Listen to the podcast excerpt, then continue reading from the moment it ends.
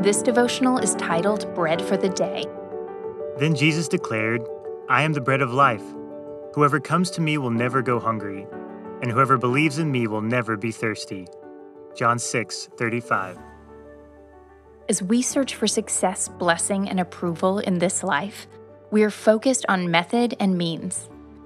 We are looking for the right thing to come along, the secret recipe, the magic bullet.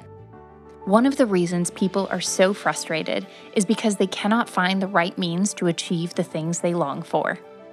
The real struggle is not that we cannot find the means for success, but that we have not rightly defined success. Jesus is not a means to our treasure, He is our treasure. He does not provide the way for us to receive daily bread, the substance that sustains us. He is that very thing Himself. The implications of this revelation are enormous. Relationship with Jesus is the blessing we are looking for. It is both the means and the subject of achieving our deepest desires. Our highest treasure is Him. We do not need Jesus to provide the circumstances that will sustain and fulfill us. We need Jesus to sustain and fulfill us. The treasure of heaven is available to you today.